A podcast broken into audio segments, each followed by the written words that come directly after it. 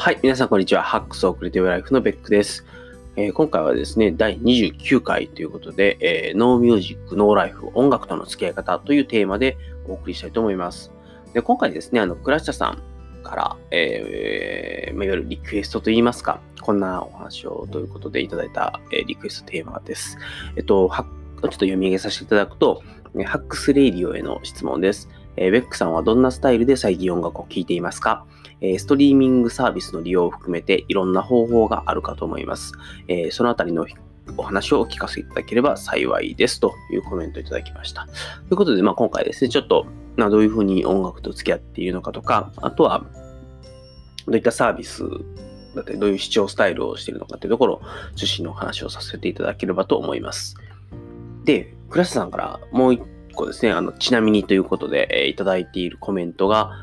ハックスレイディオって名前が出てたので、オフィシャルヒゲダンディズムを聞き始めましたということで、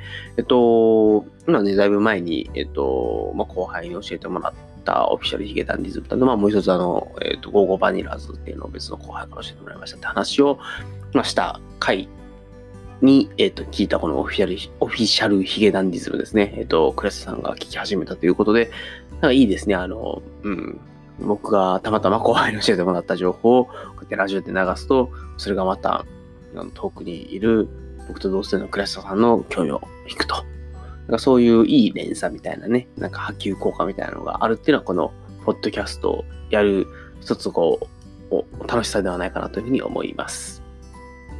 で、今回、メインテーマは音楽なんですけど、僕自身ね、そんなに音楽に造詣が深いわけではないというか、いろんなアーティストをしてるわけでもないし、歴史的背景をしてるわけでもないし、理論とかね、こういうタイプの音楽はこうだみたいなのを語れるほどね、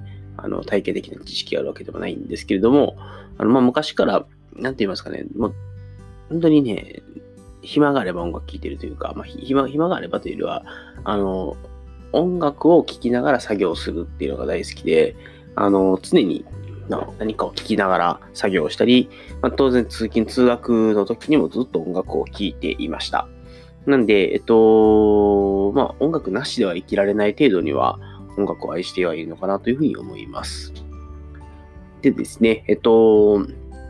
ただ最近、あんまり、なんていうんですかね、最近の曲をキャッチアップできてないというか、最近のアーティストだったり、最近この曲が流行ってるよみたいなのが全然キャッチアップできてなくて、最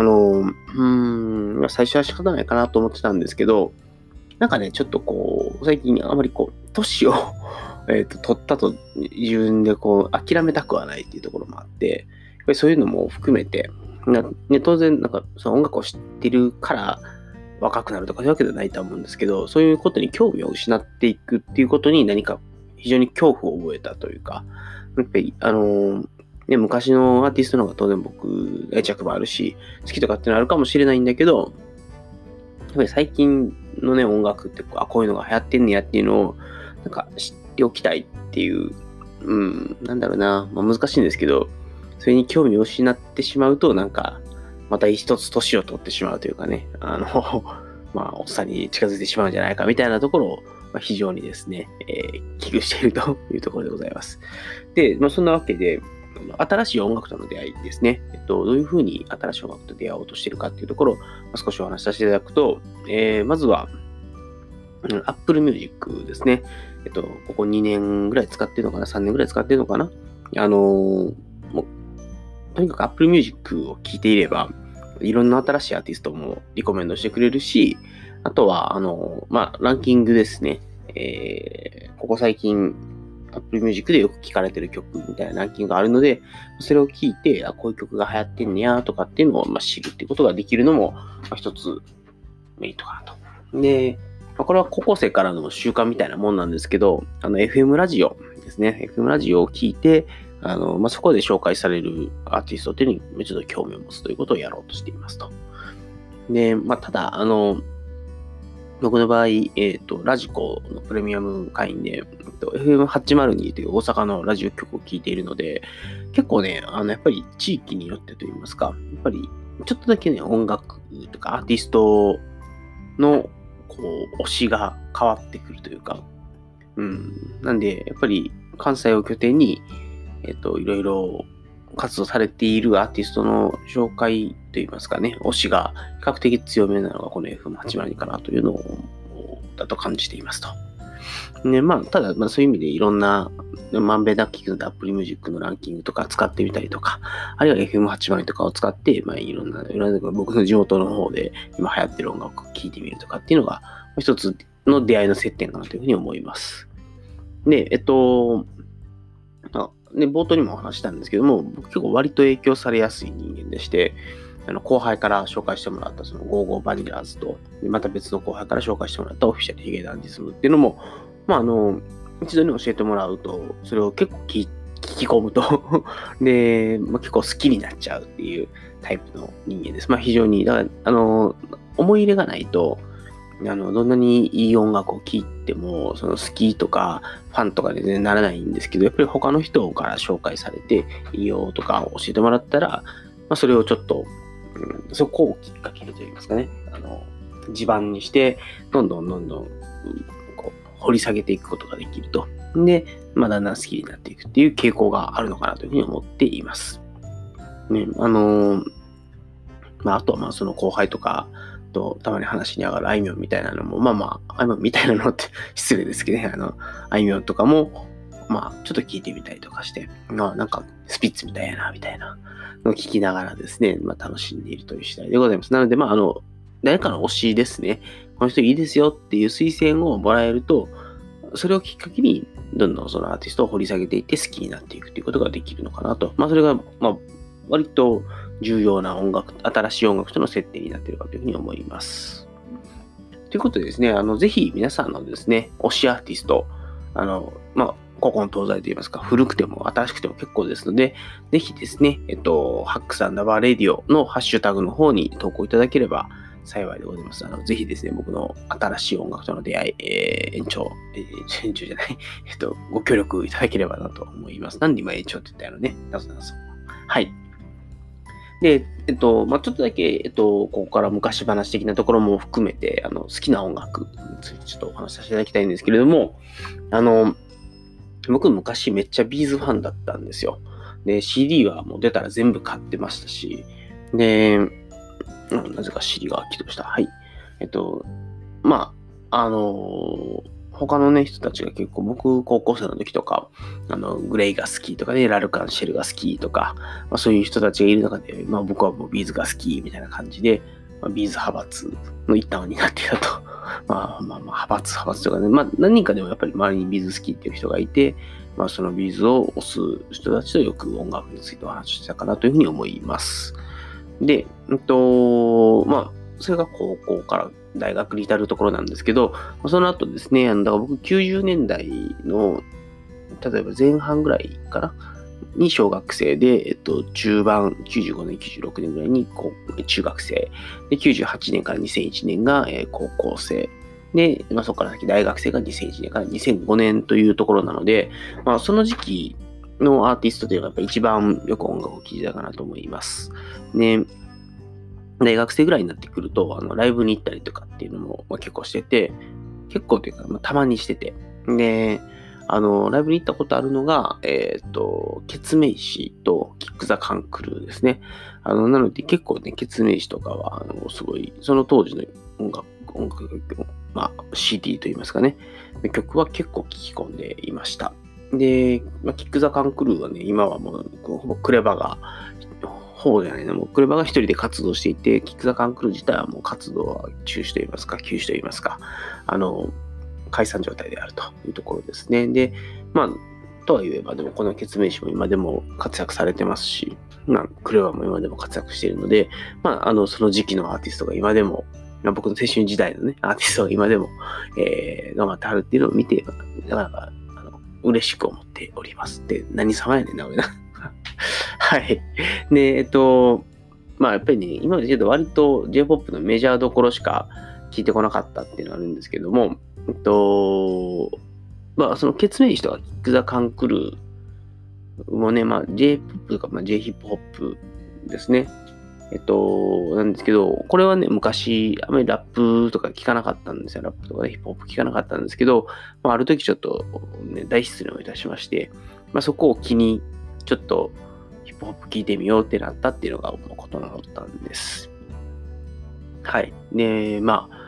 今でもだからヒップホップそのものは好きですけど、でもなんかやっぱり、ケツメイシとかキックザカンクルーとか、まあ、あとは他だとドラゴンアッシュはヒップホップかって言われたら、ミクスチャーっていうジャンルになるんですけど、まあ、ドラゴンアッシュとか、まあ、その辺とか、あとリップスライムとかね、まあ、その辺をメジャーどころでは聞いてたかなというふうに思います。で、あとカラオケとかにね、行った時にも、結構、まあ、今挙げたようなビーズも歌いますけど、新しい曲だとラドウィンプスの君の名はのサントラに入ってるような歌は一通り歌えますというか歌ったりもしますし、であとグリーンの奇跡とかね、まあ、そういうのをよく歌いますね。で結構ですね何を基準にそういうセットリストみたいなのを作ってるから、セットリスト、なんか、そんな大差なもんですけど、どういうふうに自分が歌う曲を選んでるかっていうと、結構僕一人カラオケに行くんですね。その時に、高音の歌をできるだけ全力投入をして、ひたすら喉を潰そうという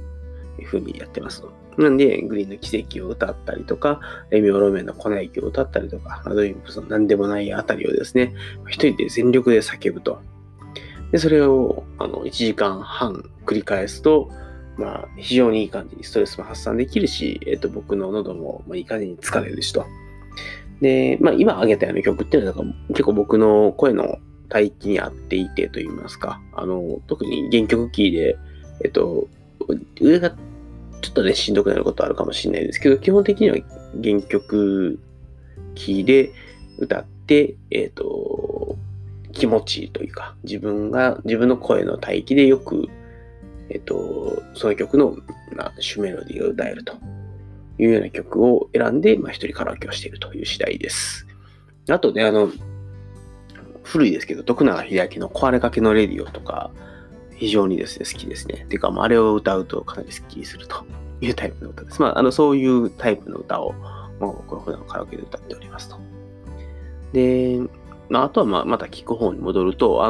最近ちょっとずっと病みがちやったんですけど、まあ、その時に聴いてたのが、君の名のサントラをもうひたすらヘビロテしてましたと。で、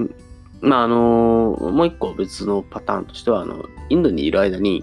ちょっとコクリコ坂を見ることがあって、そのコクリコ坂のですね、さよならの夏っていう曲がめっちゃ好きで、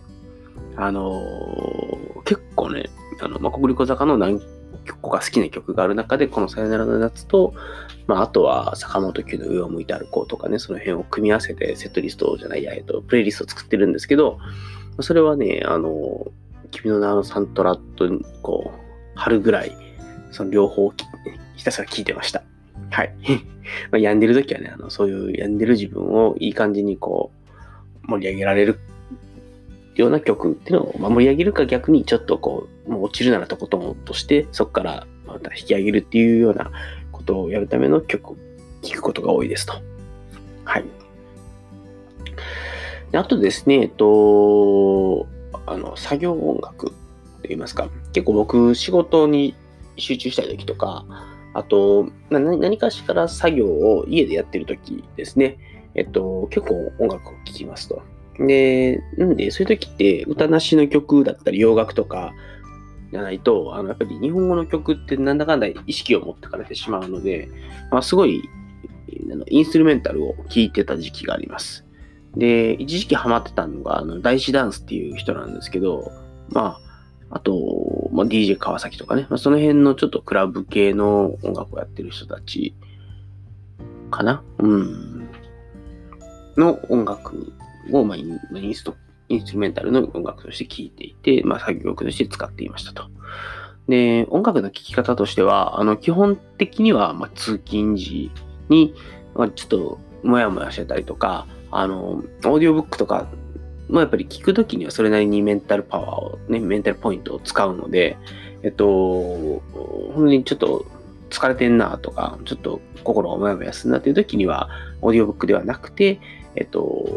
まあ、音楽を聴くと。で、基本的にはその通勤の時と、あと作業中に集中したい時とかに聴くことが多いかなというふうに思います。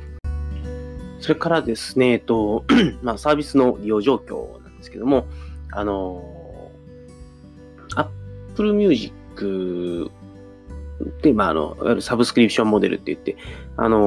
許諾されてない音楽っていうのは Apple Music で聴くことができないんですね。許諾されてないって言ったんですけれど、まあ、いわゆる、まあ、レコード会社といいますか、まあ、その、音楽を作ってる側の人たちが、このサイトでは、流していいですよとか、これはもう CD しか認めませんとか、もう配信ですね。ちゃんと音楽配信サイトとしてこれを売ってもいいですよとかっていう、まあ、いろんな許諾を、いわゆる Apple とかに与えているんですけど、まあ、その中で Apple Music にサブスクリプションモデルで流していいですよっていう許諾をされてない音楽っていうのは、基本的に Apple Music には出てきませんと。で、まあ、そういう時には自分の持ってる CD だったりとか、あるいは、まあ、どっかで買ってきた配信されてた曲を、まあ、組み合わせてプレイリストを作るっていうことができるので、本当にApple 純正のその、まあ、なんて言いますか、Apple Music プラス自分のライブラリーっていうのが使ってプレイリストが作れるっていうのは Apple Music の一番大きな点かなというふうに思います。で、まあ、そういう形で音楽を聴いていると。で、まあ、あとはまあ通勤通学とかに使ってるものっていうのは、基本的には、まあ、Zorro Liberty という、完全ワイヤレスのやつを、まあ、いわゆる、イヤホン、完全ワイヤレスイヤホンってやつを使って音楽を聴きますし、で、まあ、あとは、BOSE の、クワイエットコンフォート35っていう、ヘッドホンがあるんですけど、ノイキャンがついている、Bluetooth の、ワイヤレスヘッドホンですね。で、まあ、その辺を使って、移動中とか音楽を聴きますと。で、それから、家にいるときは、自分の部屋だったら、まあ、PC から直接流してといいますか、まあ、その辺のスピーカーから流して聴くということをやっております。はい。まあ、音楽聴き方としてはその辺かな。はい。で、ちょっとまあ一応、まあ、僕がどういうふうに音楽聴いてるかって話はまあしてきて、どんな音楽が好きかとかって話もしてきたんですけれども、まあ、ちょっと、まあ、今の僕の目下の悩みといいますかは、どんどん新しい曲をキャッチアップできなくなっちゃっていて、まあ、それを、まあ、曲というとですね、新しいアーティストが全然わからなくなっちゃってるので、それをですね、今、全力で、その、なんですかね、老化現象に近いと思ってるんですけど、止めようとしているところがあるので、ぜひですね、皆さんの、推しのアーティストがいればですね、ハックス&バーレディオの方に、ご投稿いただければ、またですね、音楽について語る会みたいなのを作って、まあ、なんかもうちょっと、次あれかな。例えばビーズ愛を語ってみるとかね、最近聞いたこういうのが良かったですよっていうのを、まあ、紹介するようなことを定期的にやっていければなと思うので、ぜひですね、皆さんのおすすめの、アーティスト、あるいは音楽曲を教えていただければですね、非常に、ありがたいですという形ですので、ご投稿の方お待ちしております。はい。じゃあ次、小話のコーナーですね。実はですね、この土曜日といいますか、金曜日から土曜にかけて、ちょっと、まあ今のプロジェクトのデータセンターで徹夜作業をしてましたと。まあ本来徹夜をするつもりはなかったんですけど、徹夜になってしまいましたと。で、まあ帰り際にですね、まあ新社員といいますか、後輩の子と、もう、徹夜した俺たちをねぎらうために、ちょっと罪を重ねようと。いうことで、最初はラーメン屋に行こうとしたんですけども、ちょっとですね、行った場所がですね、ちょっとそんなにいわゆる東京の都心とかでなかったというか、まあ、横浜とかね、あの辺の都心ではなかったので、全然ラーメン屋が開いてなくて、で、まあその後輩と話をして、松屋があったんで、まあ松屋に行きましたと。で、朝っぱらからプレミアム牛丼セットみたいなのを頼んで、まあ早朝、徹夜明けのギルティというのを、堪能してきたんですけども、結構これが好きなんですよね。まあ、僕も昔バイトでゲームセンターでバイトしたことがあるんですけど、まあ、その時に結構徹夜といいますか、深夜ずっと働いて明け方で、まあ、一緒に働いてる人たちとだいたい近くにココイチがあったりとか、あと、すき家じゃないな、中尾があったんですよね。で、まあ、一緒にご飯を食べに行って、牛丼食べて帰るみたいなのを、まあ、よくやってたんで、なんかね、その、徹夜明けのギルティが好きですという、小話でございました。うん。はい。で、ということで、まあ、小話。なんかね、この前ちょっと、なんていうか、その徹夜系、その後輩と話をしてて、なんで北さんいつも小話にオチがつかないことをわざわざ言うんですかと、別にいいじゃないですか、言わなくてもって言われて、まあ、なんか、はい、今、いつも通り、今相変わらずオチのない小話ですいませんって言おうとしたんですけど、その話が、こう、ふっと頭をよぎって、その一言が、こう、別の何かいいことがないかなと思って出てこなかったんで、ちょっとうっというような次第でございますと。はい。相変わらずお知らせございません。はい。で、じゃあ最後、お便りコーナー行きたいと思うんですけれども、そうですね、前々回かな、マネジメントとワークライフバランスの時に、ちょっと小話で挟ませていただいた、まあ、ライフハック横浜というイベントの時の懇親会で、こんな話がありましたっていう話をした時の、ちょっと名前を伏せてた人ですね。実は山間さんという、ブロガーさんといいますか、最近ポッドキャストめっちゃ頑張ってはる、ブロガーの山間さんについてちょっと話をさせていただいたんですけど、まあ、それを聞いた山間さんからは、ワイのことやないかーい。ハッシュタグが未だに覚えられないわーい。インド会楽しみにしてますわーい。確かにネタを送るチャンス狙ってますわーいっていうですね、非常に凝った投稿をいただいております。今度ね、山間さんと一緒にポッドキャストやろうよって話もしているので、まあ、ぜひですね、リアル山間さん、皆さんお楽しみということで、いつかきっとネタを送っていただけるんだろうということで、楽しみにしております。はい。ありがとうございます、コメント。はい。で、それからですね、毎度おなじみ、井戸さんから、大人の会聞きましたと。そこで質問です。自分が言うのが、精進。相手のことを考えて自分を抑えられるのが大人ですと。まあ、精進とは言ってないですよ。まあ、大人になりきれない大人っていう意味では、やっぱり自分があって表に出しちゃう人っていうのは、やっぱりちょっと大人としては足らないのかなみたいなところ。足らないは失礼な。大人としてはまだまだ、至ってないのかなというところがありますと。一緒やな。はい。で、そこで、もう、まあ、コメントの中で、さらにもうワンパターン。相手も自分も抑圧されずに満足できる解決策を作り出すという選択肢があると思ったのですが、これができると何人になれるでしょうか。つまり、精進、あるいは大人。ね、まあ、なんていうんですかね、相手も自分も、つまり自分が我慢をしなくっても、とか自分がならなくっても、両方がね、いい感じに、相手のことを考えているっていうような状態だと思うんですけども、まあ、結局、大人、うん、まあ、なんかね、まあ、理想系といえば理想系ですよね。なんか要するに、お互い気も使わなくていい関係だし、向こうのためにってこっちが思いながらも向こうも僕のためにと思ってやってくれてるみたいな、まあ、そういう満足できる状態っていうのを作り出せるっていうのは、まあ、大人とか、ね、大人とかっていうか、まあ、なんだろうね、あれかな、ニーチェでいうところの超人みたいな感じですかね。そういう関係を築ける人と、仲良くしたいなって思いますし、でもやっぱりね、いろんな人がいるんですよね。で、いい年越えたおっさんが自分がとかって言って、ね、なんか自分のことばっかり言う人もいるし、で、まあ、ね、どんなに若くても、なんか、他の人のことを思いやって、その人のためにっていうことを思って行動できる若者もいるので、まあ、そうですね。年齢はあんまり大人か子供かっていうのは関係ないかなっていうのはやっぱり思いますし、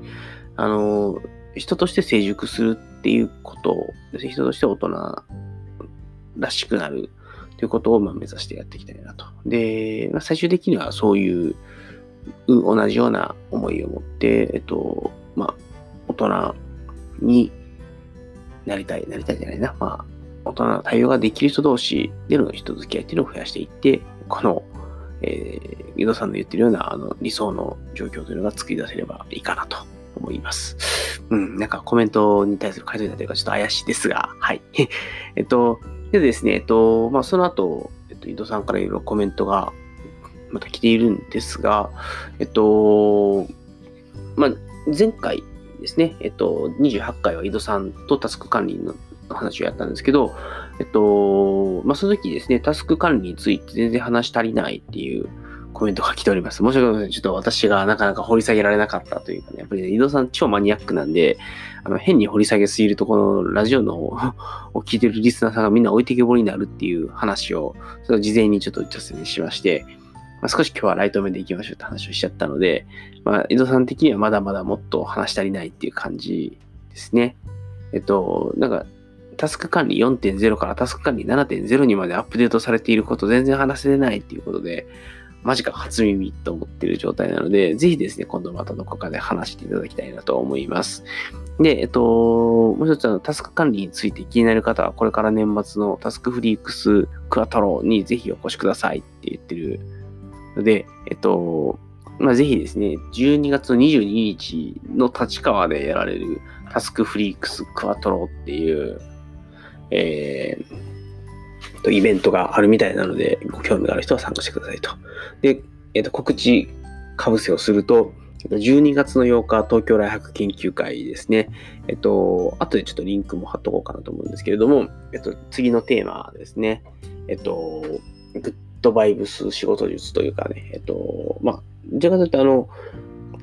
もともと佐々木さんと倉園さんというこのお二方で最近よく活動されてるんですけど、この方々が、特に佐々木さんですね、もともと佐々木さんってあまりメンタルハック的なというか、気持ちを作ったら生産性が上がるみたいなのって、あまりやられてこなかった方だったんですけど、その方が倉園さんの影響を受けまして、その気持ちの部分を変えていくことで生産性を上げるっていうことがうまくいったっていう話だったんで、ちょっとそれについてお話しいただけませんかっていうので、佐々木翔吾さんと倉園慶三さんに、来ていただくというのを12月8日の、東京ライハック研究会でやりたいなと思っておりますので、皆さんぜひですね、ご興味ある方は、12月8日東京ライハック研究会にお越しいただければなというふうに思います。で、もう一つ、12月の22日、タスクフリークス、こちら井戸さんのイベントですので、こちらの方にもですね、ご興味がある方はぜひ皆さんご参加いただければなというふうに思います。はい。で、もう一つ、井戸さんか、よろしく、コメントないと2回目ないらしいので、ハックスレイディオでコメントお待ちしておりますっていうことで、前回ね、冗談で、もう一回タスク管理について話聞きたいとか、なんか、我々がラジオの中で話したことをもっと掘り下げてほしいとかっていうコメントがあったら、次やりましょうって話をしたので、それを促すコメントを井戸さんからもしていただいているのかというふうに思います。はい、ということでですね、お便りコーナーも、これにて終了したいと思います。改めてなんですけれども、最後、締めですが、こちらのラジオ番組ですね、ベックスハックスレディオではですね、皆様からのお便り、リクエスト、お悩み相談等々を受け付けております。Twitter のですね、ハッシュタグ、ハックス_レディオの方にご投稿いただくか、メールでも、Twitter の DM でも、メンションでも、Facebook でも結構です。直接私に連絡を何らかの下に取っていただいて、投稿いただくか、ハックス_レディオのハッシュタグに投稿いただくかということをやっていただければなと思います。はい。それではですね、本日これにて終了したいと思いますので、皆様最後まで、お聞きいただきまして、誠にありがとうございました。それではまた次回お会いしましょう。それでは皆様、さようなら。